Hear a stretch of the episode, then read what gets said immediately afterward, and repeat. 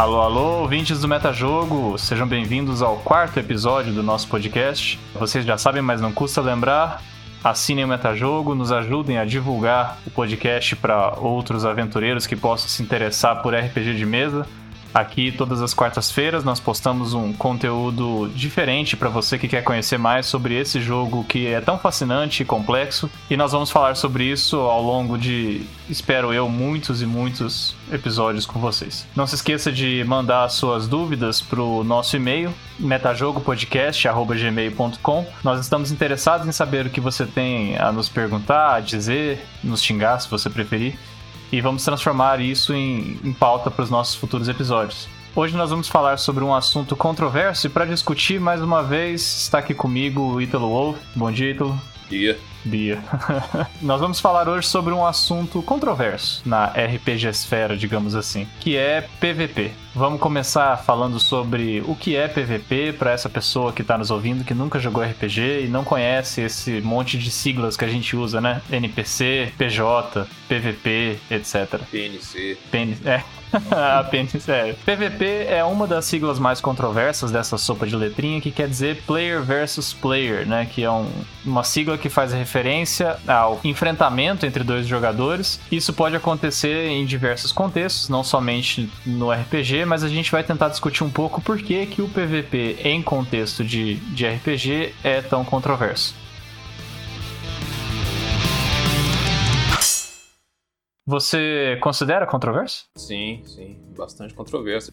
Uh, a gente já tem o histórico, né, de tentar fazer um PVP honesto, um PVP equilibrado, bem feito, mas é muito difícil. A grande maioria das vezes deu errado. Sim, nós vamos tentar usar essas histórias como referência, né, para poder dar exemplos, né, de coisas que deram certo, coisas que deram errado e qual é a nossa conclusão, né? Eu acho que esse episódio pede um, uma conclusão taxativa sobre se a gente acha que PVP tem lugar no RPG ou não. Né? Tentar responder essa pergunta ao longo do, dos próximos minutos, talvez horas. Uhum. Bom, o, o, RPG, nós já citamos em episódios anteriores, e se você procurar na internet, nos fóruns sobre o assunto, você vai ver que a maior parte das pessoas diz que RPG é um hobby colaborativo.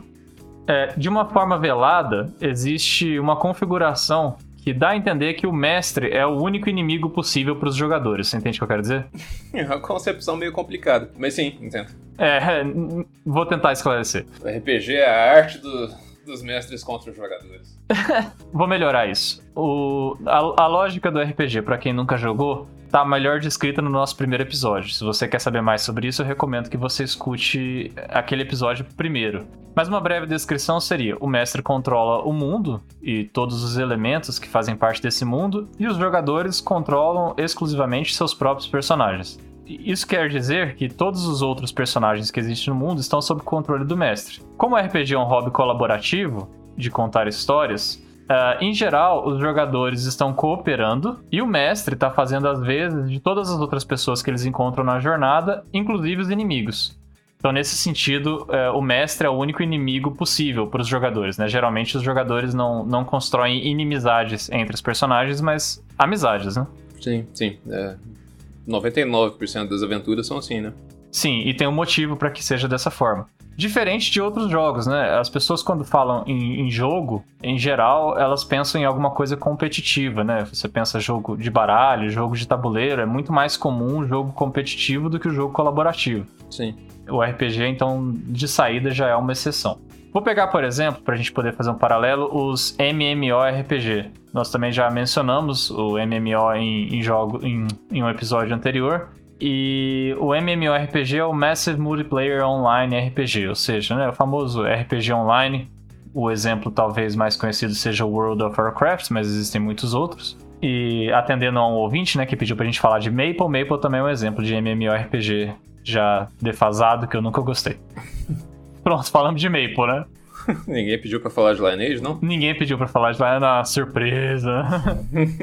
então, e no MMO, quando você entra no MMO em que o PVP é possível, as pessoas já sabem a priori, né, que tem um servidor que tem PVP e outros servidores em que não é permitido PVP. Você nem consegue, né, causar dano nos outros jogadores. É, tem muitas diferenças. Tem alguns que só que tem a área separada da arena onde as pessoas vão para fazer o PVP, uhum. para fornecer um ambiente seguro para quem tá começando, né, não ficar apanhando dos mais velhos. esse tipo de coisa.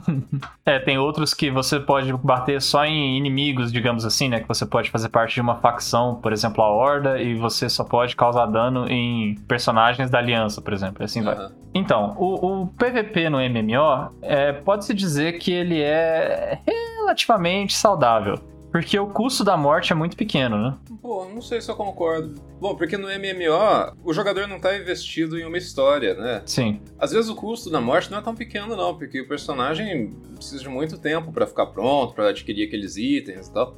Mas uh, se ele morrer, uma história não é atrapalhada. Eu acho que é esse o principal, principal benefício que o RPG não tem, né? Hum, eu não tinha pensado nisso, eu tinha esquecido daqueles. Puxa, como é que eu fui me esquecer disso? Isso chegou a acontecer comigo já. De você ter vários itens muito bons na mochila, né? E alguém te mata lá no, no jogo online e seus itens ficam lá, ao relento. É bem triste. Sim, de fato, tem, tem um custo, mas eu diria que que esse elemento da história talvez seja realmente o, o principal. Mas eu continuo achando que tem um custo um pouco menor do que no RPG. É, eu posso, por exemplo, citar o fato de você é, renascer imediatamente. Ah, sim. Isso tem a ver com o fato de não existir uma história, né? Você não perde seu personagem, né, geralmente. Exato. Você continua com o mesmo avatar, né, com a mesma identidade. Enfim, se você imagina, né, uma, uma história pro seu personagem, ou se existe uma narrativa naquele jogo, você geralmente retoma ela de onde você parou. Sim. Vamos pegar o, um jogo offline. Tem vários jogos que, que são muito difíceis, né? As pessoas, as pessoas citam como exemplo normalmente Dark Souls ou o Bloodborne. E nesses casos o jogador morre e morre e morre de novo, muitas vezes, né? E ele retoma, em geral, não muito longe de onde ele estava. Tô falando besteira. Não, tá certo. Ah, tem como salvar, tem os checkpoints, faz parte da experiência do jogo, né? Uh, os desenvolvedores esperam que você morra algumas vezes. Nos MMO também, uh, ninguém duvida da isenção da máquina, né? Em decidir quem é mais forte ali entre os dois uh, disputantes do PVP. Ninguém fala, ah, eu acho que o desenvolvedor tá roubando para você porque ele tem uma preferência por você. No RPG de mesa é muito mais complexo.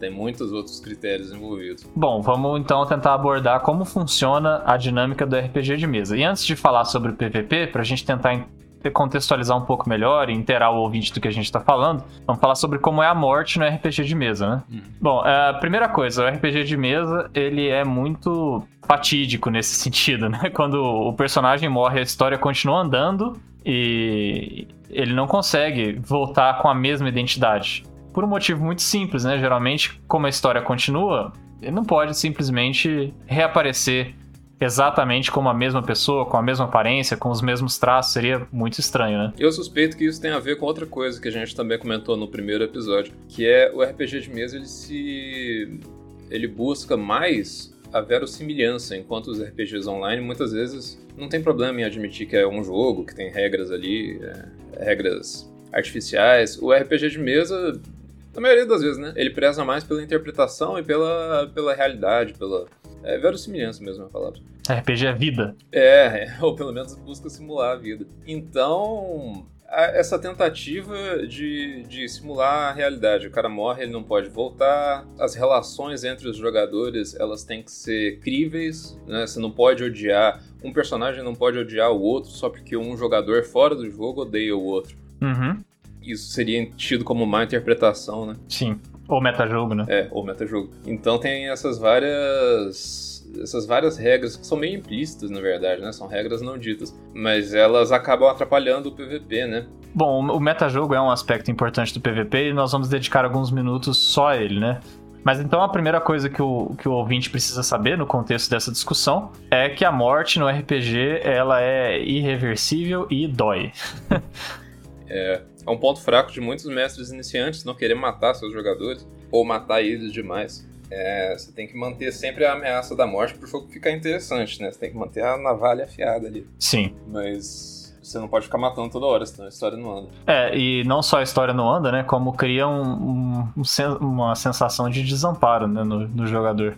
É, ele até para de temer, né? Perder o personagem. Já perdeu tanto, por que não mais um? É, não tem tempo, né, de desenvolver um, um vínculo com aquele personagem, de acumular tesouros e, e pegar a manha da interpretação. Investimento emocional mesmo no personagem, né? Importante. É, morte de mais e morte de menos é, é ruim, de fato. E ela é simbólica também, né? No RPG você o bom mestre, ele tem que fazer da morte do personagem um, um elemento importante na história. Afinal, é um personagem que tá morrendo. Então, é, você pode fazer isso, por exemplo, em um mundo muito hostil, fazer com que a morte dele seja extremamente crua e aleatória e deixar os jogadores pensando quão violento é aquele mundo. Ou você pode fazer dela um momento em que os jogadores podem se despedir do personagem, né? Isso eu acho, aliás, se você me permite dizer, que é uma coisa que a gente explorou pouco, né, ao longo da nossa vida como como jogadores de RPG e como narradores também. Sim, é verdade. Que nossos, nossos personagens nunca tiveram o menor receio de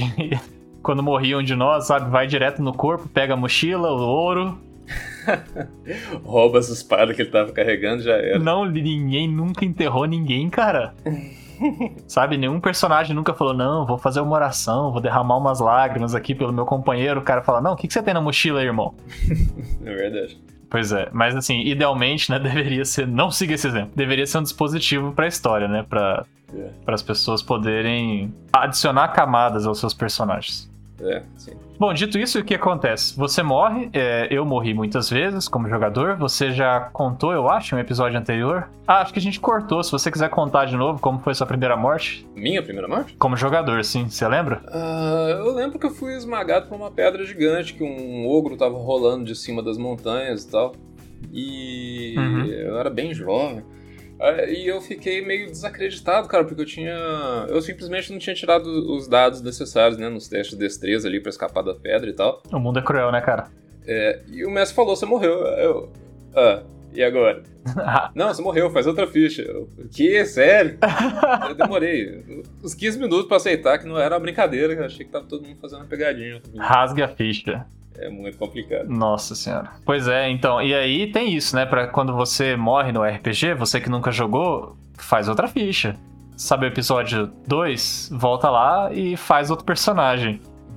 Porque é isso. Bom, é, e fazer outra ficha nem sempre é uma coisa que você consegue tirar da cartola em 10 minutos, né? Você muitas vezes precisa investir mais tempo na criação do seu personagem. Depende, né? Se a sessão for continuar e você estiver jogando, você talvez faça o personagem mais superficialmente só para não ser expulso, né, da mesa naquele momento. Mas você eventualmente vai ter que voltar a essa ficha, fazer ela com cuidado. Isso consome algum tempo, né? Tem uns RPGs que têm fichas bem longas e complexas. Uhum. Então, é, não é coisa pouca. Mesmo para você que. Mesmo para você como pessoa, né? Ter que investir um tempo fazendo outra ficha, putz, que saco. É.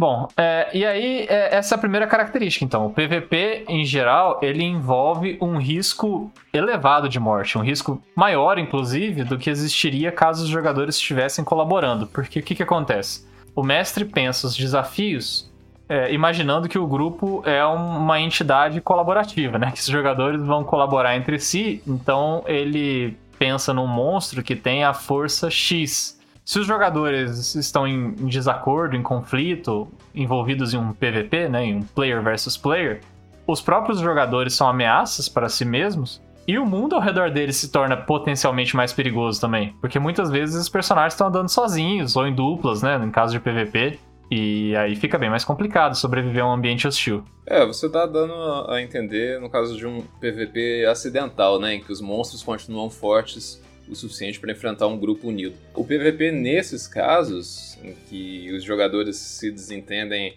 a despeito das intenções do mestre, uhum. aí ele é uma tragédia, né? Ele é o, o, fim da história, acabou a história, aquilo vai virar sobre a inimizade pessoal que eles construíram. Como você disse, os monstros não vão ser mais enfrentáveis, a história perde importância e, enfim, é uma coisa não planejada, né? É uma coisa muito ruim. Mas se o PVP ele for voluntário, né? For, for, se todo mundo concordar em entrar naquele PVP e o mestre tiver previsto também aquele desentendimento, ele pode dar certo. Uhum, entendi. É, você, é, eu tava imaginando justamente o PVP que parte dos jogadores. No sentido de que o mestre não se preparou para uma aventura PVP, mas por algum motivo, pode ser por causa da natureza dos personagens, ou por causa de algum desentendimento velado na mesa, né? O que seria metajogo, você, enfim, a mesa acaba caminhando para um PVP. E nesse caso, sim, é uma tragédia, é isso que eu tô imaginando a princípio. Se o mestre se preparar de antemão, estiver pensando em fazer um PVP e tal, eu acho que é contornável, mas a gente vai discutir até que ponto e quais são as limitações dessa abordagem. Uhum. É, outro problema também é que tem uma personalização do conflito, no sentido de que você presencialmente está sentado né, do outro lado da mesa da pessoa que está colocando a sua ficha que é, enfim, né, o que te permite jogar, o que te gastou muito tempo, você investiu muita energia naquilo, tá colocando a sua ficha em risco. É. E isso é complicado. É, é complicado porque você tem que contar com um espírito esportivo das pessoas estarem dizendo sempre, ah, faz parte. Um jogo, às vezes você perde. Mas não é como se duas pessoas estivessem jogando no Street Fighter no videogame ali. Uma perde e outra fica nervosa com a outra. É mais grave do que isso, porque exatamente do que você disse. No RPG é subentendido que as pessoas vão colaborar. Então, se dois jogadores não colaboram, um rapidamente vira pro outro e diz: Por que, que você não tá colaborando comigo? Você tem problema pessoal comigo? Uhum. E isso escala bem rápido para uma inimizade. Existe um, uma parte da biologia, inclusive, que está interessada em evolução social. Você já deve ter ouvido falar alguma coisa a respeito da, do período em que você cursou biologia. E existe uma parte da evolução social que aborda os problemas usando a teoria dos jogos. Uhum. É, e aí, uma questão para biologia, que a gente pode deixar alguma referência sobre isso depois na descrição, é sobre como que o altruísmo pode evoluir, né? Porque se o principal objetivo, digamos assim, no sentido de finalidade da evolução, é maximizar o fitness dos indivíduos, né? Maximizar a aptidão dos indivíduos. Como que uma coisa como altruísmo, em que eu sacrifico parte da minha aptidão em favor da aptidão de outros organismos, pode evoluir, né? Hum, tem um livro muito bom do Richard Dawkins sobre isso. O gênio egoísta? Sim, sim. Sim. Excelente. Então, aí existe o, a regra de Hamilton, né, que é o caso mais clássico, e seleção de parentesco. Regra de, desculpa, ó, regra de Hamilton, e a seleção de parentesco. É, a regra de Hemingway é outra coisa. É, a regra de Hemingway é encher a cara e dar porrada nos outros, amanhecer na cadeia. e descrições cruas, né? Isso. E aí, existe, no entanto, uma outra abordagem que é a abordagem da reciprocidade. O que importa na regra de Hamilton é o quão aparentado você é com outro indivíduo, né? Se vocês forem parentes muito próximos, ao aumentar o fitness daquele, daquele indivíduo, você está de forma indireta aumentando o seu também, que dá origem ao conceito de fitness abrangente. Você acha que é muito nerd esse papo? Eu acho que você perdeu uns ouvintes aí nesse caminho. Mas é mais ou menos assim: é... seu irmão compartilha 50% dos seus genes, partindo da ideia que o, o seu propósito é passar seus genes adiante. Se você salvar seu irmão da morte, você vai estar salvando 50% dos seus genes. Exato. Quem quiser um livro sobre isso que tem uma abordagem social, inclusive bem polêmica, chama uh, The Truth About Cinderella, em que foram estudados vários casos de madrastas ou padrastos que tinham problemas de relacionamento ou casos de agressão com, com seus enteados. É, mas isso ignora um pouco do da natureza social que os seres humanos têm, né? Isso, isso, isso. É aí, exatamente aí que eu vou chegar. É o ponto da reciprocidade. Porque tem uma outra forma do altruísmo se desenvolver que tem a ver com por quanto tempo você espera conviver com aquela pessoa. Uhum. Os estudos de reciprocidade usam um parâmetro, né, uma variável, que é qual é a probabilidade de você ser forçado a continuar interagindo com aquela outra pessoa, entende? E no RPG, isso é maior do que na maioria dos jogos. Porque uma campanha dura meses, às vezes um ano, às vezes um pouco mais, um pouco menos. Mas você vai ser forçado a participar, assim, forçado, né? Você tem a perspectiva de continuar interagindo com aquela pessoa por bastante tempo. Então isso cria as condições para o nascimento da cooperação. Então você, quando a coisa escala para um PVP, você se sente traído, né? Porque tudo indica que os jogadores deveriam cooperar, porque eles vão continuar jogando juntos. Não é que nem o MMO, por exemplo, que você é morto por um russo travestido é. em um avatar de orc que você nunca mais vai ver. Às vezes de alfa, pior ainda. é, exato. Se passando por. Nossa, que coisa constrangedora. E aí, você. No RPG, não, né? É aquela pessoa que você tá vendo ali na sua frente com quem você tem a perspectiva de continuar jogando. Então você se sente muito traído, cara. É verdade.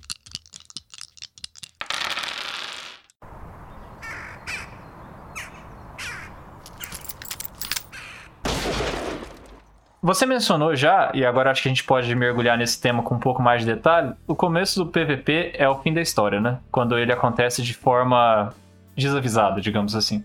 Ah, é, completamente, porque os jogadores eles se envolvem ali nas, no drama pessoal deles, né, e esquecem um pouco do mundo externo que o mestre tinha preparado. Ah, os NPCs todos que tinham ali suas funções de roteiro, eles são cooptados e passam a integrar ou um lado ou outro lado dos jogadores em conflito. Uhum. Todos os exemplos de PVP que eu me lembro, eles representaram o fim da história. Eu acho que como jogador, eu não me lembro de ter mestrado alguma aventura em que você tivesse envolvido em PVP. Você teve alguma experiência de, de PVP? Ah, puxa vida, teve, né? Qual? Curse of Strahd? Ah, é verdade. É, com exceção do Curse of Strahd, uh, não, eu nunca tive envolvido como jogador, mas eu já mestrei várias aventuras é, com PVP e não foram fim da história, porque elas estavam incluídas, né? Elas estavam preparadas para serem, para englobarem ali um PVP. Então eu tava esperando até. Sim, é, eu imagino que você esteja se referindo àquelas aventuras de Dota, né? Aquelas lá do começo. Sim, Dota.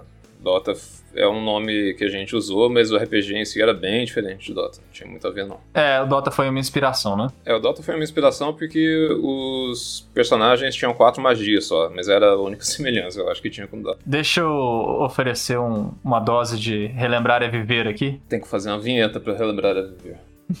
é verdade eu tenho a sensação de que o primeiro personagem na nossa mesa que morreu nas mãos de outro jogador foi um personagem do Brás, era um Droll, e eu não lembro exatamente qual que era, quais eram as, as habilidades desse Droll. Mas se eu não me engano, era um arqueiro ou alguma coisa assim, porque ele jogava muito com a Traxx na época, lembra? Herói do Dota mesmo. Não, não vou lembrar do. Quer dizer, não, sim, ele jogava com a Traxxas, não lembro. Mas eu não vou lembrar da morte desse personagem, não. Mas você dizer que é o Brás não me assusta, cara, porque o Brás é o injustiçado do, da nossa mesa. É, sim, pois é, então. E inclusive quem matou o personagem dele fui eu. Ele. Brás, manda um e-mail pra gente pra você confirmar. Bom, é, o que aconteceu foi que o personagem dele. Eu fiz um personagem mau e caótico. Começou assim, o PVP, porque eu resolvi explorar essa dimensão, porque a gente nunca pegou, né, tendência má. Durante muito tempo foi tabu, assim, né? A gente pegava só tendências boas e tal. É, no máximo neutro e caótico, né? Isso merece um capítulo também, né? Como, como conciliar uma mesa com tendências muito diferentes. É bem difícil. Bem difícil, sim. E aí eu comecei primeiro saindo do bom e indo pro neutro e caótico, que é o famoso eu faço o que eu quero. E depois eu fiz o meu primeiro personagem que tava escrito lá na minha ficha que eu era mal. eu, eu não fiz nada de mal. Até um dia que o personagem do, do Brás caiu desacordado na minha frente, esse draw. E aí, cara, sabe que nem uma criança que que pisa no peixe pra ver. o que é isso? É. Jovem psicopata. Não, calma. E aí o personagem dele morreu, sabe? Você matou? Ele caiu desacordado. Você foi lá e matou porque você lembrou que você era mal, cara. Então, foi. É, eu no, no, lugar do braço ficaria bem puto também. Então, e aí, cara, isso foi um PVP assim. Não foi nem PVP, né? Porque não teve confronto, mas foi bem desavisado. Mas assim, ele levou na boa, porque o Braz é essa pessoa que tem esse coração enorme. E aí depois começou uma série de aventuras de PVP. Mas para você ver, assim, na perspectiva do jogador, eu me lembro do PVP nessas aventuras. Eu me lembro de alguns confrontos, algumas batalhas mas eu não me lembro muito da história. Ah, é, a história fica em segundo plano nesses casos. Vira uma arena, né? Vira uma grande arena onde os jogadores vão desenvolver o seu conflito. É, mas é pode ser usado pelo mestre como um, um elemento, sim. Sim, como na época você lembra como que você se preparou para isso? Porque eu imagino que tenha sido a sua primeira experiência, né, tentando construir um, um PVP. Minhas lembranças de bons PVPs que eu mestrei uh, eram sempre. Eu separava a mesa em grupos, né? Ou, enfim, os jogadores se separavam espontaneamente. Uhum. E tinham um objetivo comum: conseguir um item que estava geralmente na mão de NPC que estava fugindo. E dois grupos de jogadores tinham objetivos opostos para aquele, aquele item. Uhum. É, um queria usar para dominar o mundo, outro queria destruir pelo bem maior, por exemplo. É, mas isso é um MacGuffin, né? MacGuffin é um, um elemento de roteiro que nos filmes do James Bond são os papéis de espionagem russa, ou nos filmes de roubo são as joias da coroa. São coisas que movem os personagens, mas que na verdade não interessam para a trama. O que, que aqueles personagens vão fazer depois que eles conseguem o papel dos espiões russos? Eles vão construir uma bomba? Não, o filme acabou antes. Não, não, não interessa. Uhum. Então, tem aquela coisa que eles buscam, mas que na verdade não interessa, porque o divertido é o, o caminho né, até chegar nesse ponto. Então, uh, geralmente eles estavam buscando uma coisa comum, ou eu ativamente separava eles em grupo, colocava numa arena. Mas sim, é tudo um, um grande pretexto, né, para eles poderem brigar ali. É, e então, aí a gente pode falar que teve um, uns exemplos bem sucedidos no sentido de que todo mundo estava esperando que isso fosse acontecer e a gente conseguiu levar na esportiva, né? Mas não chega a entrar pro hall das grandes aventuras, por outro lado. Pelo menos, não sei qual é a sua opinião sobre isso, mas para mim é, fica bem aquém da experiência que, que os jogadores têm quando eles cooperam. É verdade, porque não tem um arco dramático, não tem momentos na aventura de descoberta, de desenvolvimento, de desfecho. Não, você não cria uma história bonita, né? Você não cria uma história interessante. Uhum. É, são simplesmente os caras brigando. Eu lembro, na verdade, de algumas aventuras em que havia momentos de PVP no meio delas e eu de alguma forma dava conta de proteger os jogadores de morrer. Eu não lembro bem como, mas eu imagino que os NPCs interviam e separavam depois que alguém desmaiava, né? Uhum. Pro outro jogador não ir lá e, e matar o sujeito no chão. Mas eram momentos em que havia confronto para se decidir alguma coisa na história, depois eu separava e a história continuava. E era interessante. Eu lembro de. Uh, eu não sei se você vai lembrar, uma aventura que tinha um tiroteio na rua, você lembra disso? Hum, fala mais. Cara, eu lembro só de. Tem só flashes. É, mas eu lembro que eu acho que era você contra todo mundo, alguma coisa assim. Ah, não, então, isso é possível. É, mas enfim, é, tem momentos separados pro PVP e o resto da aventura eu planejo como uma aventura. Como eu planejo geralmente as aventuras, né? Uhum. Mas o problema dessas, dessas aventuras, em que o PVP eu achava até construtivo, é que o mestre ele tem que ele demora o dobro do tempo para desenvolver a história, porque primeiro ele mestra para um grupo, depois ele põe aquele grupo em pausa e mestra para o outro. É, depois ele põe esse segundo grupo em pausa e eles ficam esperando o outro grupo jogar, sabe? É, é muito chato desse ponto de vista. Hum, você deu o gancho perfeito para a gente começar a falar sobre o tipo de comportamento que o PVP estimula nos jogadores. O PVP cria uma série de condições únicas e os jogadores se preparam, como quem se prepara para ir para a guerra, né? Sim. Uh, o primeiro comportamento tem a ver com isso que você falou, é, sobre um grupo ficar esperando o outro jogar. O que acontece? Geralmente, na sessão de RPG, mesmo quando você tem um PVP e os jogadores se dividem em grupo e eles sabem o que espera eles, é, eles estão assistindo o outro grupo jogar, né? Yeah. E isso estimula um comportamento safado chamado metajogo. Que nesse caso, você mencionou anteriormente uma aventura em que a gente tinha que roubar os itens, né? Eu me lembro bem dessa aventura. E eu me lembro que quem carregava esses itens eram um, um segmento do exército inimigo que estava vagando pelo mapa, assim. A gente estava perseguindo e tentando bolar uma estratégia para roubar, porque a coisa ficava guardada a sete chaves. Uhum. É, e aí a, a, gente ficava não só prestando atenção no outro grupo jogando, o que te permite, de certa forma, antecipar os passos do outro grupo, como acabava tendo que fazer um esforço monumental para não usar as informações sobre os NPCs que o outro grupo tinha obtido e que o meu grupo não tinha acesso. É uma coisa maluca, cara. RPG não é feito para isso, né? Você tem uma espécie de onisciência, né? Porque o mestre ele não manda metade da mesa embora enquanto a outra metade tá jogando. Os caras ficam tendo acesso à informação e aí você vai andar pra armadilha que o outro grupo fez sabendo que é uma armadilha. É muito difícil. E é difícil interpretar isso também, né? Porque a cara do jogador quando ele, mesmo quando ele interpreta bem, entre muitas aspas, né? Mas quando ele sabe que ele vai cair numa armadilha e cai mesmo assim, todos os jogadores fazem a mesma cara, né? Uma cara sem emoção de peixe morto e fala, vou. Você vai abrir aquela porta?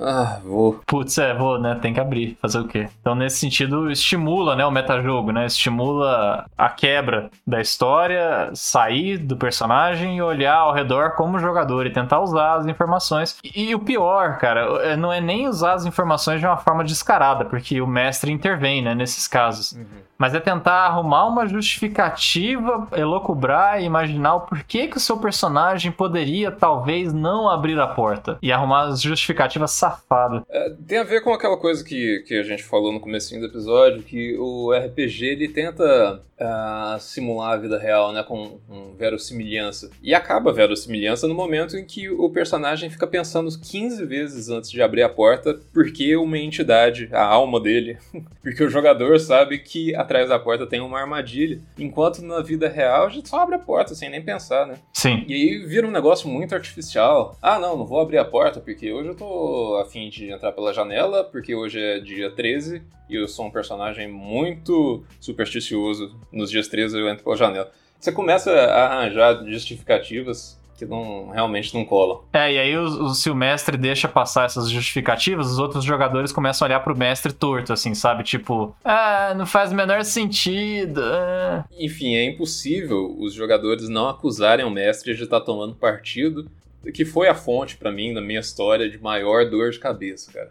Uhum. Como é chato quando os jogadores começam a achar que o mestre tá roubando para um ou para outro. Cara, putz, é insuportável. Bom, então acho que isso é a deixa pra gente falar um pouco sobre um segundo comportamento bastante estimulado também, que tem a ver com isso, que é a interpretação estrita das regras, né? Quando você tá em situação de PVP, a gente pode discutir os motivos, mas os jogadores começam a interpretar as regras com uma rigidez e, e ênfase excessiva. Cara, vira todo mundo advogado, todo todo mundo com livro de regra embaixo do braço. Todo mundo esquece a regra de ouro, né, do RPG, que é o mestre tem liberdade para flexibilizar as regras pelo bem da história. Todo mundo esquece isso. Sim, e tem um, um detalhe sobre assim, mais do que a própria regra de ouro, eu diria que os manuais não são feitos para serem usados como se fossem leis. Os próprios manuais, né, começam geralmente lá no primeiro parágrafo, eles mencionam sempre a regra de ouro, e eles também dizem que fica a cargo do mestre lidar com todas as outras situações que não estão previstas no manual, e são muitas, isso acontece muitas vezes por aventura, em que o mestre tem que agir como um árbitro.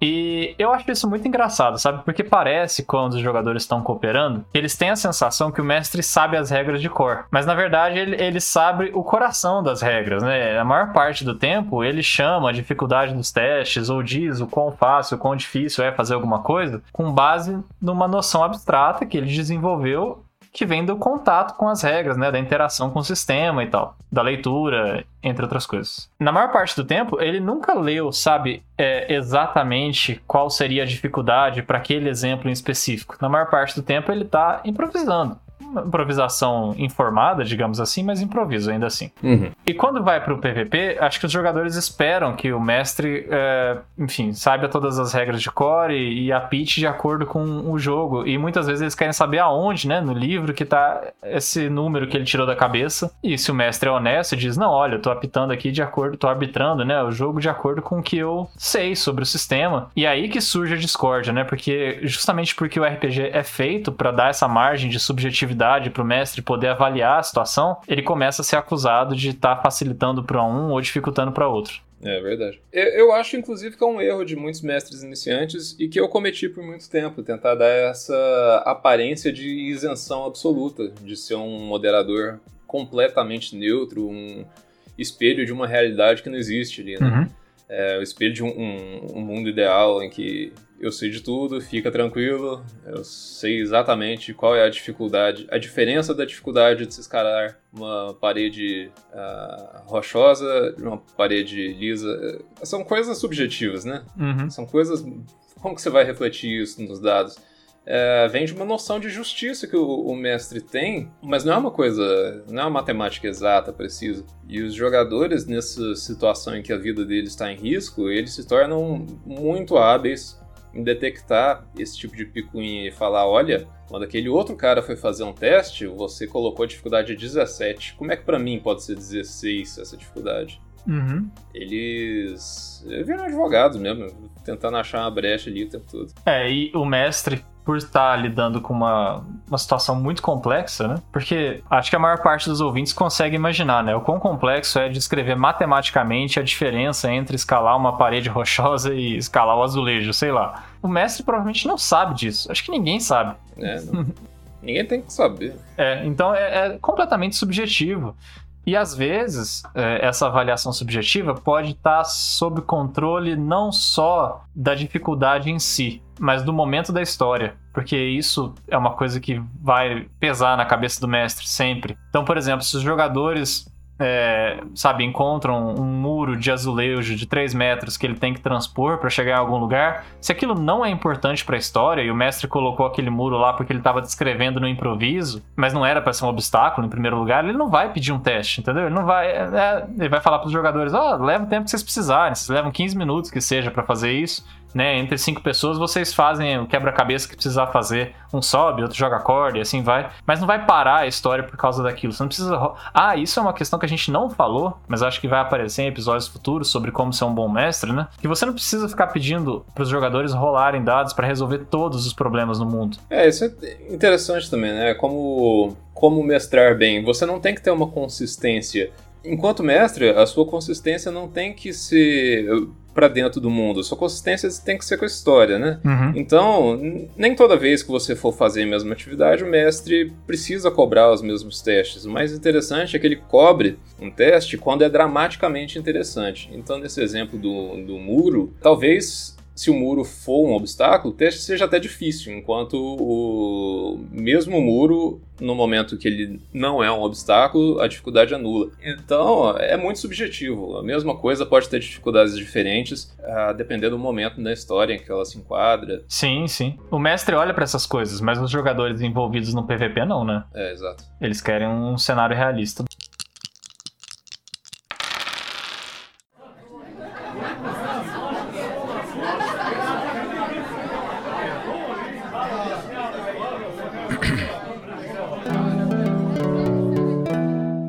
Tem um exemplo muito claro, né? A gente pode contar uma história sobre essa interpretação excessiva das regras, que eu acho que seria o Curse of Strahd, né? Curse of Strahd, você considera que foi uma experiência boa de PvP? Ah, putz, que pergunta difícil. Cara, para mim não. Eu digo para mim assim, Vamos lá. Você era o mestre, né? Sim, eu era o mestre. O, o Curse of Strahd tem dois momentos de PvP. Tem um momento muito pouco saudável e tem um momento saudável, mas que eu não me diverti. Hum. O primeiro momento que eu considero não saudável foi o PVP desavisado que aconteceu entre o seu personagem e o grupo de aventureiros quando vocês se encontraram pela primeira vez. O seu segundo personagem, o primeiro morreu pro próprio Strade. Certo. Bom, eu entendi o que o seu personagem estava fazendo, porque ele era um personagem de nível inferior, né? Se eu não me engano, dois níveis abaixo do, do grupo de aventureiros. Sim. Em desvantagem numérica. E o seu personagem, por questões de background, né, era paranoico ele tinha vivido isolado numa montanha e tinha perdido boa parte das memórias, mas ele tinha, ele era perseguido pelo Strade e, portanto, por quase todas as pessoas na Baróvia. Então ele estava constantemente desconfiando das pessoas e achando que todo mundo era inimigo potencial. Ponto. Bom, ele encontrou o grupo de aventureiros, não é isso? Isso. E se apresentou. O cartão de visitas dele foi tratar os jogadores como inimigos, né? Eu lembro que você deu um pouco de sorte nos dados, né? É importante que se diga. Foi. Então, os seus, suas primeiras manobras foi lançar os melhores números possíveis que você podia ter lançado. E todo mundo ficou impressionado com o meu personagem, porque eles não conheciam direito, então eles acharam que eu era muito impressionante. E que era um inimigo real, né? É.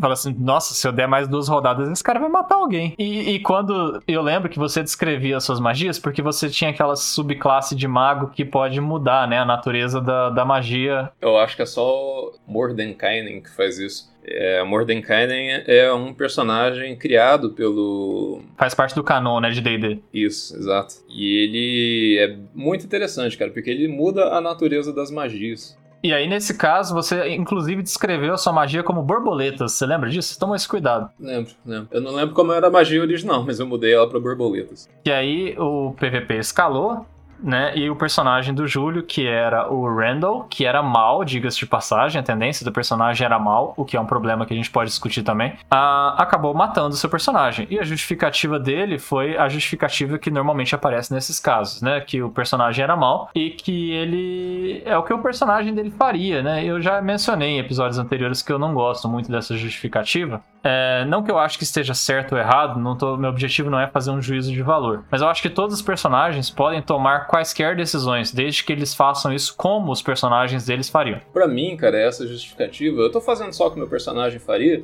é uma desculpa pro cara fazer o que ele já queria fazer, que é a saída mais rápida, geralmente, né? A saída mais fácil, mas pouco crível. O mestre, os outros jogadores geralmente se perguntam por que, que esse cara tá fazendo essa coisa? Isso é uma interpretação, ele tá agindo de uma forma artificial. Uhum. E aí, geralmente, o jogador diz: Ah, não, é porque tem isso aqui na minha ficha, eu sou neutro caótico, eu faço o que eu quiser, então meu personagem faz essa maluquice aí. Sim, é, então, é, é bom que se diga: nós todos cometemos esse erro muitas vezes, né? Eu não tô julgando essa situação em específico, mas eu já ouvi isso da boca de todos os jogadores da nossa mesa, inclusive da minha em outros momentos. Sim. É. Eu já fui essa pessoa, né? O personagem mal e caótico. Então, e o que acontece? Aí o seu personagem morreu, né? E aí eu intervi. Intervir quebrando a imersão completamente, né? Que deu origem até uma discussão bem longa no nosso grupo sobre uma grande DR, né? Sobre como o que é jogar RPG, o que é a vida e tal. Pois é. Porque eu falei, não, eu vou ter que intervir porque o personagem dele não vai poder morrer. E aí, é, obviamente, me acusaram de estar tá ignorando as regras. E eu tava, de fato, ignorando as regras, né? Porque na letra fria da regra, o personagem tá com zero, alguém causa dano, ele morre. Sim. Pois é, mas, é, enfim, esse foi o exemplo não saudável de PVP, porque ele foi completamente desavisado, né? Os jogadores que estavam no grupo Uh, eu lembro que acho que tinha até alguém que tinha desmaiado, né? Por causa do seu sucesso inicial com as suas magias. E a pessoa falou: oh, não posso fazer nada porque eu tô desmaiado. Uhum. Mas é o que essa frase quer dizer é: se eu tivesse acordado, eu interviria, porque eu não quero que ele morra, mas. É. E aí a história continuou, não sem traumas, né, mas continuou. E acabou que uh, os personagens tinham visões diferentes sobre qual deveria ser o rumo da história, e dois deles, no caso o Ariel e o Júlio, acabaram se unindo ao Strade, né? Porque essa é a forma como eu desenvolvi o Strade na nossa sessão, que era um, um vilão que play favorites, né? Ele jogava com, com o ego dos jogadores, dos personagens, no caso, né? E constantemente oferecia regalias ou perspectiva de aliança para alguns deles, justamente para tentar seduzir, mas eu nunca imaginei que fosse dar certo, né? mas naquele caso acabou dando. Eu, os jogadores, agora falando desse caso, né, que eles foram pro castelo do Strade lutar contra o Strade e o Ariel e o Júlio, né, outros dois jogadores. Eu acho que eles acharam ok, assim, sabe? Faltou o clímax, na minha opinião, sabe, do desfecho que a aventura prometia, porque Ravenloft, né, o castelo do Strade, era para ser assim aquele lugar que você queria entrar desde o começo da aventura e e tava entrando pela primeira vez, né? E o Strade prometia ser uma batalha épica, né? Mas que eu acabei tendo que nerfar bastante, né? Nerfar, assim, eu... eu... Enfraquecer. Ele tava preparado para enfrentar um grupo, um grupo de seis jogadores sozinho um grupo saudável desses jogadores, mas chegam só três jogadores e eles estão machucados porque eles se enfrentaram antes. É, então. E ele tinha várias ações que eu abandonei. Por exemplo, ele podia teletransportar, caminhar entre as paredes, se eu não me engano, sabe? Dentro de qualquer lugar no castelo. O que já é muito absurdo, né? Porque ele pode atacar e sumir daquele cômodo. E cercar os jogadores, sabe? Enfim, é, é um vilão formidável, assim. Eu acho e que eu acho uma pena, sabe, que tenha sido desperdiçado, porque tem muito potencial, né? Então eu, como mestre, não me diverti. Mas os jogadores até que não acharam tão ruim esse último PVP. O que, que você achou? Eu não gostei, não. Não, né? Mas é porque eu tava no grupo que perdia também, né? eu, eu fui um desses que tomou pau aí no PVP, passei a maior parte da aventura desmaiado. Ah, cara, eu não, não liguei pro castelo, pra mim não foi nada memorável, eu não tava eu não fiquei investido na história. Eu tava investido na história, na verdade, até, sei lá, 70% da, da campanha tá completa. Aí no final eu, eu realmente estava muito desligado, porque tinha virado aquela aquele conflito ali entre os, os, jogadores que diz pouco, assim. Dá pra ver que o Strade é interessante, que a história principal é interessante, mas você não vai ter acesso àquilo porque metade dos jogadores vai te bater antes.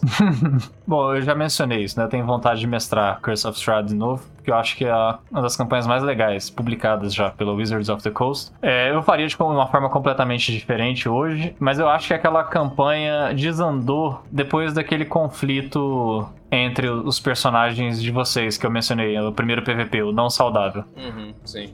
É, tudo que aconteceu depois dali é. Teve uns bons momentos, né? Aquele momento da abadia, lembra do anjo? Que eu acho que foi uma, uma aventura específica divertida. Eu lembro. É, eu realmente não gostei, não. Eu acho que o PVP saudável, ele. A aventura tem que ser feita para esses momentos. Ela tem que ser pensada pro PVP. Não pode ter uma história aguardando ser desenvolvida o PVP tem que colaborar para a história se desenvolver. E no caso do Strade não era isso, definitivamente. Né? É, muito pelo contrário. Os jogadores tinham que cooperar, né, para sobreviver, porque é um, um ambiente hostil, ameaçador, é feito para ter essa atmosfera, para causar essa sensação.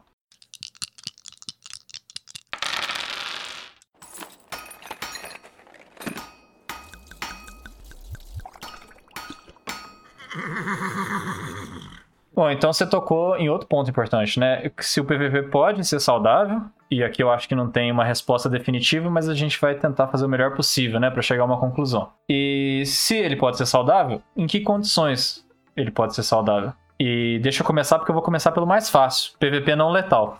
Pronto, sua vez. Como assim não letal? É aquele em que fica meio artificial, porque para não morrer, os NPCs têm que intervir, tem que aparecer umas coisas que vão acabar aparecendo Deus Ex Machina, sabe? Ah, não, não, não, não. Desculpa, tá. Eu vou me expressar melhor. Ah, isso aconteceu na aventura que eu tava mestrando até pouco tempo. De ter dois personagens que, que não se gostam, mas eles fingem não se gostar como interpretação, sabe? Ah, tá. Então eles provocam um ao outro constantemente e às vezes eles vão pra luta com os punhos, sabe? Ah, é, com armas não letais, né? Faz parte da interpretação, dá pra ver quando isso é parte da interpretação. O mestre, quando vê isso, ele, é, ele não vai ter dúvida. Ele joga, o jogador joga as duas armas no chão e fala, vem. Entende? Ah, aí é legal. Sim, aí faz parte do desenvolvimento, né, do- dos personagens. Sim. Essa é a condição PVP saudável. Mas por que, que eu tô falando isso? Porque você pode dar dano, né? Você pode agarrar outro jogador quando ele estiver indo fazer uma besteira, você pode derrubar ele no chão, pode amarrar ele, pode bater nele com seus punhos, mas não mata ele, né, cara? Ou, não, ou, mesmo não levanta a espada pra ele, ou não dá um tiro no sujeito, né? Porque Se bem que nos nossos jogadores já reclamaram disso, né, também. Toda vez que eu tento fazer alguma coisa, vocês me seguram. Putz, é mesmo, eu tinha esquecido disso. E aí o outro responde, claro, você só tem ideia ruim. E aí o cara fica nervoso. Mas é, Então, acho que essa é a primeira condição, né? Que o PVP pode ser saudável se for feito com moderação. Eu acho que até compensa o mestre dar um toque pros jogadores. Ó, isso tá valendo, isso não é uma boa. é. Tem que ter algumas regras definidas é, pelo mestre. Ele não precisa definir explicitamente, ele pode definir implicitamente. Que eu fazia isso. Ah, sempre que um jogador quer intervir na ação de outro, ele tem que fazer um teste difícil de destreza antes. Uhum. Porque senão, realmente, um jogador ele é vetado de fazer absolutamente tudo, porque os jogadores, os outros personagens correm pra abraçar, segurar ele pra trás, falar: olha, fulano vai fazer merda, ele só faz merda, segura ele aí. Aham. O PVP no desfecho de uma história, digamos assim, na última campanha, Ah, sim. pode ser saudável. O do Curse of Strahd foi exatamente o caso, né? Eu acho que ele foi saudável no sentido de que não deixou mágoas, mas ele foi anticlimático. É, sim. Então a gente pode acusar ele de não ter de ter ficado fora de lugar na história, mas acho que não de não ter sido saudável nesse sentido. Então ele pode ser saudável. Se você conseguir construir uma história que em que o, o clímax, né, o momento apoteótico é um PVP letal, eu acho que pode cair bem numa última campanha, sabia? É, tem aquela. é Até um clichê de alguns filmes, né? Dos adversários que são forçados a colaborar por um. Porque um mal maior pressiona, então ele pode cair bem no começo da história também. Uhum. Os personagens começam a brigar, mas aí aparece uma coisa que é uma ameaça para os dois e eles são forçados a unir forças. Mas aí é o ponto de partida, né? É, é Godzilla vs Kong. Soltei spoiler aqui. Você viu? Assisti ontem, porque eu vi que tava com 76% no Rotten Tomatoes, eu falei, putz, eu preciso ver. E é uma grande obra cinematográfica. Não, assim, é, cara, é cinema arte, viu? É. Mas enfim, é, você mencionou esse plot, é exatamente o caso. É um clichê, tem muitos filmes que são assim. É, então, é, é uma boa, eu não tinha pensado nisso, realmente. Se ele for um momento pontual da história, bom, eu acho que o recado que fica, né, se ele vem no começo ou vem no final, é se ele for parte da história, né, se ele servir pra desenvolver os personagens. É, pra eu não sei se é por causa da minha é, da minha história de ter sido mais mestre nela, pelas campanhas, né? Muito mais mestre do que jogador. Mas pra mim, RPG, a história tem que estar sempre em primeiro plano. Para os jogadores, a perspectiva é diferente. Para os jogadores, o RPG se trata muito mais sobre desenvolvimento de personagem. Exato. É um pouco um jogo de deck building, sabe? De, de construir um, um personagem também. É, assim, fazer o melhor para ele ficar mais forte possível, né? Ah, não é bem isso. É pra ficar divertido em um certo sentido. Uhum. Como é que eu vou explicar? Eu nunca pensei em. Quer dizer, já teve personagens em que eu pensei assim, putz, se eu fizer essas duas coisas ao mesmo tempo vai ser muito forte. Mas na maior parte do tempo eu tava tentando pensar em coisas que iam ter impactos divertidos de jogar mesmo, sabe? Uhum. Por exemplo, ah, tem um personagem que foi um dos meus personagens favoritos até hoje, que inclusive teve investido no PVP, que era aquele abridor de portais, lembra? Muito bom. É, foi um momento de iluminação lá no- na minha infância que eu tive um personagem decente. Ah, era tua infância, não? Já tinha uns 17 anos. Shhh. Fala isso não, cara. e aí, eu tinha um personagem que ele abria uma porta e saía na outra, né? É, Essa era basicamente o lance. Aí tinha uma, uma outra magia que era uma chave mestra, né? Pra poder abrir todas as portas. Enfim, era um personagem cujo tema era porta. É, e aí, eu acho que ele era muito divertido de jogar, porque ele não era muito perigoso para os outros personagens, né? Não era um personagem de dano por segundo, assim. Ah, nem um pouco. A única coisa nociva que ele podia fazer era trancar outra pessoa em outra dimensão, né? Mas ela continuava viva, não dava dano. Pois então, e aí esse personagem era divertidíssimo de jogar porque ele abria, assim, toda uma nova dimensão de, de interagir com o cenário, com, com os NPCs, né? Então ele era, por exemplo, acabou se revelando um, um excelente infiltrador, né? É. é uma baita habilidade, né, para infiltrar. Enfim, é, então maxim, eu digo deck building nesse sentido, sabe? De tentar construir personagens que sejam divertidos de jogar, mas não necessariamente tentando maximizar. Se fosse pra maximizar, a gente sabe bem o que você tem que fazer, né? É, eu concordo. É, você acha que PVP pode ser saudável em uma aventura one shot? A gente nunca tentou, mas eu tava me perguntando se essa é uma circunstância favorável também. Sim, eu acho que sim. Eu acho que se o mestre souber uh, dosar ali e colocar a morte do metade do grupo, né, a morte dos jogadores no lugar certo, no clímax da história e de uma forma que faça sentido, né, tudo se desenvolveu para culminar naquele ponto, eu acho que pode ser interessante, sim. O difícil é só conseguir fazer um one shot terminar em um dia só, né?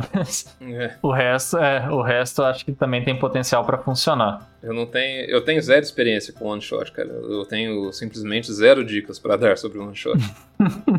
É, eu sei que dicas dá, mas eu não experimentei as dicas que eu dei, então, porque eu também sou um narrador de campanhas em geral, então, felizmente não. Eu não sei terminar as campanhas, cara. Eu tenho o contrário da dificuldade. J.J. Abrams. É, não, é Dragon Ball Z, sabe?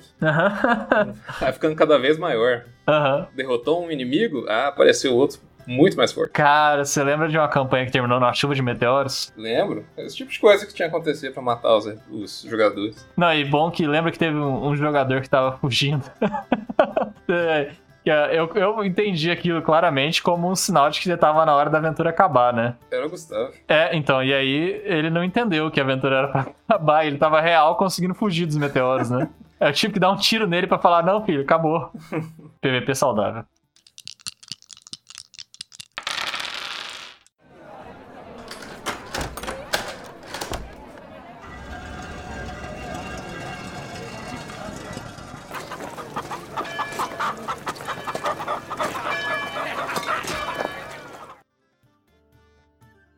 Dicas sobre o one shot não tem, mas sobre como conduzir o PVP acho que a gente pode tentar dar algumas, né? Sim. Primeira e mais importante de todas é ajuste as expectativas. Eu acho que você fala isso em todos os episódios. Cara, mas é. O é, que, que, eu posso fazer? É a melhor dica que eu tenho para dar para todos os mestres. Assim, é o que mais faz diferença. Porque você pode mestrar qualquer tipo de aventura. Esse é o meu ponto. E eu falo isso da nossa experiência, que foi uma experiência não muito usual. A gente teve aventura PVP, a gente teve aventura em que o jogador controlava uma civilização ao invés de controlar um personagem só. Porque a gente jogou por muitos anos, né? A gente experimentou muita coisa. Justa, justamente por isso, foi aí que eu aprendi.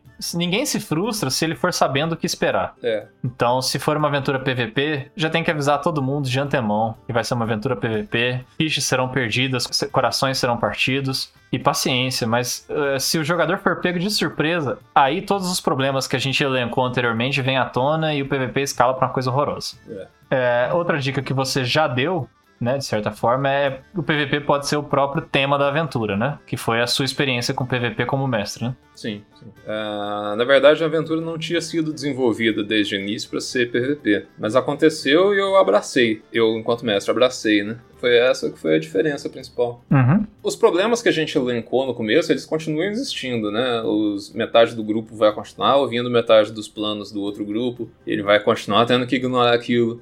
E o mestre, outro problema é que o mestre vai ter que gerenciar o tempo, porque metade da mesa vai ficar entediada enquanto a outra metade joga. Uhum. Essas são coisas que você acha que tem, tem solução? Então, tem uma solução. Ah. Mas eu não sei, eu não consegui pensar em todas as implicações dela ainda. Eu já pensei em tentar isso, que é dividir a mesa, sabe? Por algumas sessões. Ah, mas aí você só metade joga em um dia?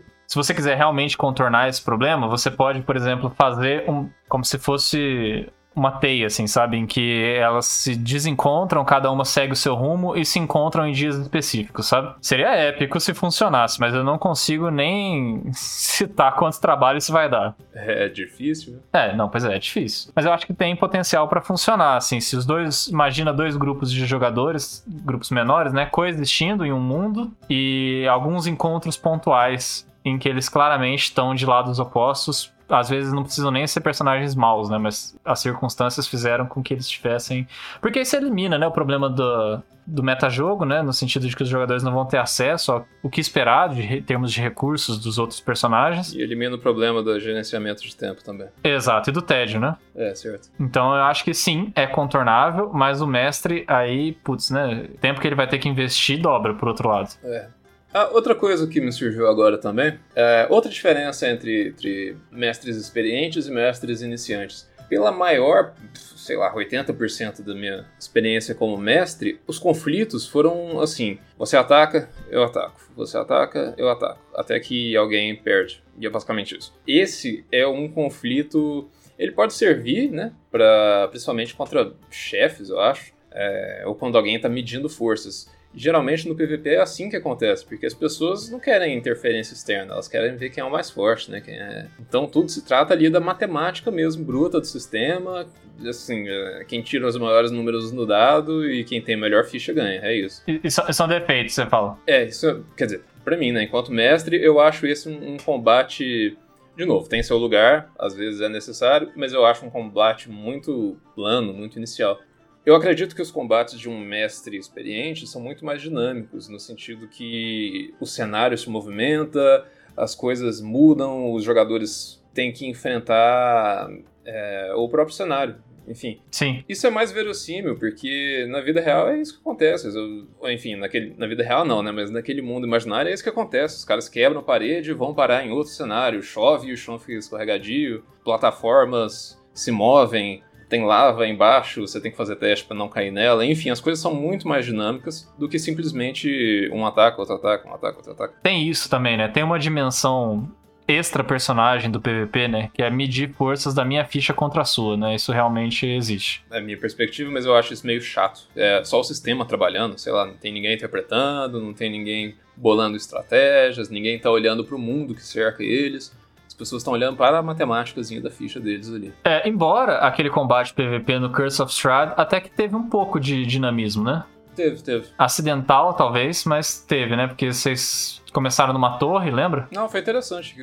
Ah, foi a parte boa do PVP, eu achei. Aí caíram no telhado, aí dois jogadores tiveram que fugir por um buraco que existia no teto, né? Isso. Interessante.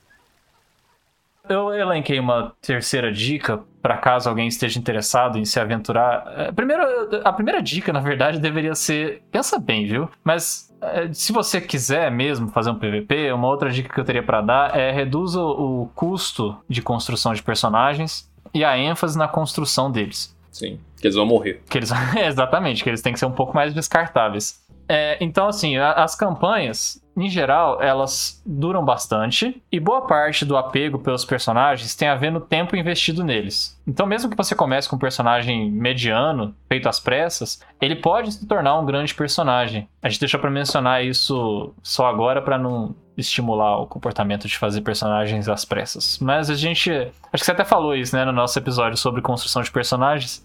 É, o personagem ele pode ser pobre de início, mas ele se ele se deixar desenvolver durante as aventuras, se ele incorporar coisas durante as aventuras, ele vai ficando cada vez mais complexo e interessante. Sim. E aí o apego inevitavelmente cresce, né? Então, com o tempo, né? Se você fica bastante tempo com o personagem, inevitavelmente você desenvolve, né? Algum carinho por aquele tempo investido. Uhum. É, então, aí se ele morre, é, é complicado, né? Porque parece que tudo que foi construído até então tem a ver com o desenvolvimento dos personagens. Então, a aventura sobre o PVP tem que ser sobre o PVP. Então, acho que os personagens, assim, você tem que permitir uma dose de investimento suficiente para que ele consiga né, se preocupar com o personagem dele, mas por outro lado, não pode ser excessivo, né? Não pode ser o tema da campanha, não pode dar a sensação de que aquele personagem era um herói, um predestinado. Tem que dar a sensação de que ele foi alguém que caiu num conflito e que ele pode ter um fim trágico, né? Mas que não, essa não era a história dele. É engraçado você dizer isso. Eu acho que é, é contra-intuitivo e que o interesse dos jogadores no PVP é inversamente proporcional. é isso aí que você está dizendo. Porque as pessoas querem lutar com os personagens favoritos delas, né? Elas querem lutar com aqueles personagens que elas fizeram bem. Não quer lutar com um, qualquer coisa que eu criei aqui só para lutar. Elas querem provar que aquele personagem que ela se empenhou muito em fazer ficou bom. É por isso que eu digo que você tem que tirar a ênfase da construção de personagem, mas tem que ter suficiente para ele se importar com o personagem. É, sim. No PVP, eu acho que você acaba maximizando a construção a priori da ficha, mas você tem que tirar o peso do desenvolvimento na história, entende o que eu quero dizer? Sim, sim. É, acho que foi isso que eu quis dizer e me expressei um pouco mal. Você precisa de personagens bem construídos, de fichas bem pensadas. Acho que é legal os jogadores investirem tempo nisso. Mas a história, se é a história dos personagens, sabe aquelas dicas que a gente deu antes de o mestre transformar a história no drama da vida dos personagens, usar elementos do passado deles, etc. É, aquelas dicas do segundo episódio acho que não se aplicam muito aqui, né? É, então, eu acho que não. Eu acho que não é sábio, inclusive, sabe? Porque eu acho que enfim, é, você acaba criando um tom para a história que é definitivamente destoa, né, do, do tom do PVP. Sim. Eu acho que o PVP tem que ser mais gamificado. É verdade. Então, enfim, né, você vai tirar peso da história, vai tirar peso dos personagens. Eu acho que tem que ser uma coisa mais leve, mais descontraída. E definitivamente não é uma coisa que tem uma vida, uma meia vida longa. Ah, não, acaba logo. É, é, então as pessoas, enfim, né? Acho que ninguém gosta de jogar muitas aventuras de PVP. Acho que é uma coisa quase experimental, assim. Ah, vamos jogar uma ou duas aventuras de PVP. Mas logo fica desinteressante, porque no fim das contas é quase sempre a mesma coisa, né? ela só pode mudar na medida que as fichas podem mudar. É verdade. Pode ser um ponto catártico, né? Que as pessoas terminam brigando e aí tem aquela grande luta. A luta, com certeza. Outra coisa que acontece em PVP é que as lutas duram muito mais do que player versus NPCs, né? Versus personagens do, do mestre. Uhum. As lutas são muito mais tensas, as pessoas se apegam muito a detalhes. Então a luta vai ser intensa, né? Se isso for um ponto catártico no final da história, eu acho que é bem-vindo também. Legal. É, nós temos mais alguma dica para dar sobre PVP? Ah, eu acho que se você estiver envolvido em um PVP, o ideal é ter aquela magia de deixar o outro cego e surdo. é, eu acho que. Eu vou deixar o e-mail na descrição aí do braço. Não, tô brincando. Mas ele tem várias dicas para dar sobre como fazer um personagem invencível no PVP. O braço, coitado, apanhou mais que todo mundo no PVP, eu acho. É, é verdade, é verdade. É verdade. E você também, né? Que sempre ficava contra o grupo inteiro. Eu apanhei bastante no PVP também. É, o meu personagem mais bem sucedido no PVP morreu por ele mesmo.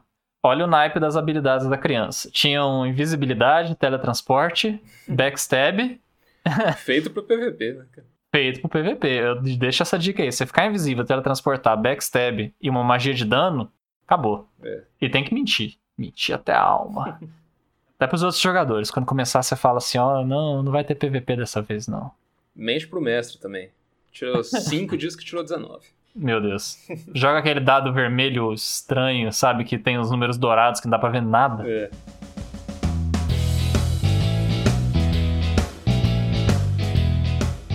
Bom, chegamos ao final desse episódio sobre PVP. Se você gostou, desgostou, se você quer vir pro fight, Manda um e-mail pra gente, metajogopodcast.gmail.com. Nós queremos ouvir as suas sugestões, fazer do, das suas sugestões, das suas perguntas, das suas inquietações a pauta do nosso próximo episódio. Se você quer anunciar a sua mesa ou quiser anunciar a sua vontade em participar de uma mesa, preenche o formulário do Mural da Taverna, que eu vou deixar o link na descrição. E não se esqueça de assinar o Metajogo Podcast, envie para os seus amigos aventureiros, ajude a crescer a nossa horda de jogadores de RPG para que a gente possa muito em breve fazer um PVP bem gostoso, todos contra todos. Fechamos, Ítalo? Fechamos. No nosso próximo episódio de Metajogo, que sai todas as quartas-feiras, nós vamos ter um episódio especial aqui. Quer fazer as honras, Ítalo? Esse episódio vai ser só para maiores de 18 anos, porque promete vilipendiação de cadáver. Daí para baixo, né? É, a gente vai trazer o pessoal mais dark que a gente conseguiu encontrar no Brasil até hoje só a galera do esgoto.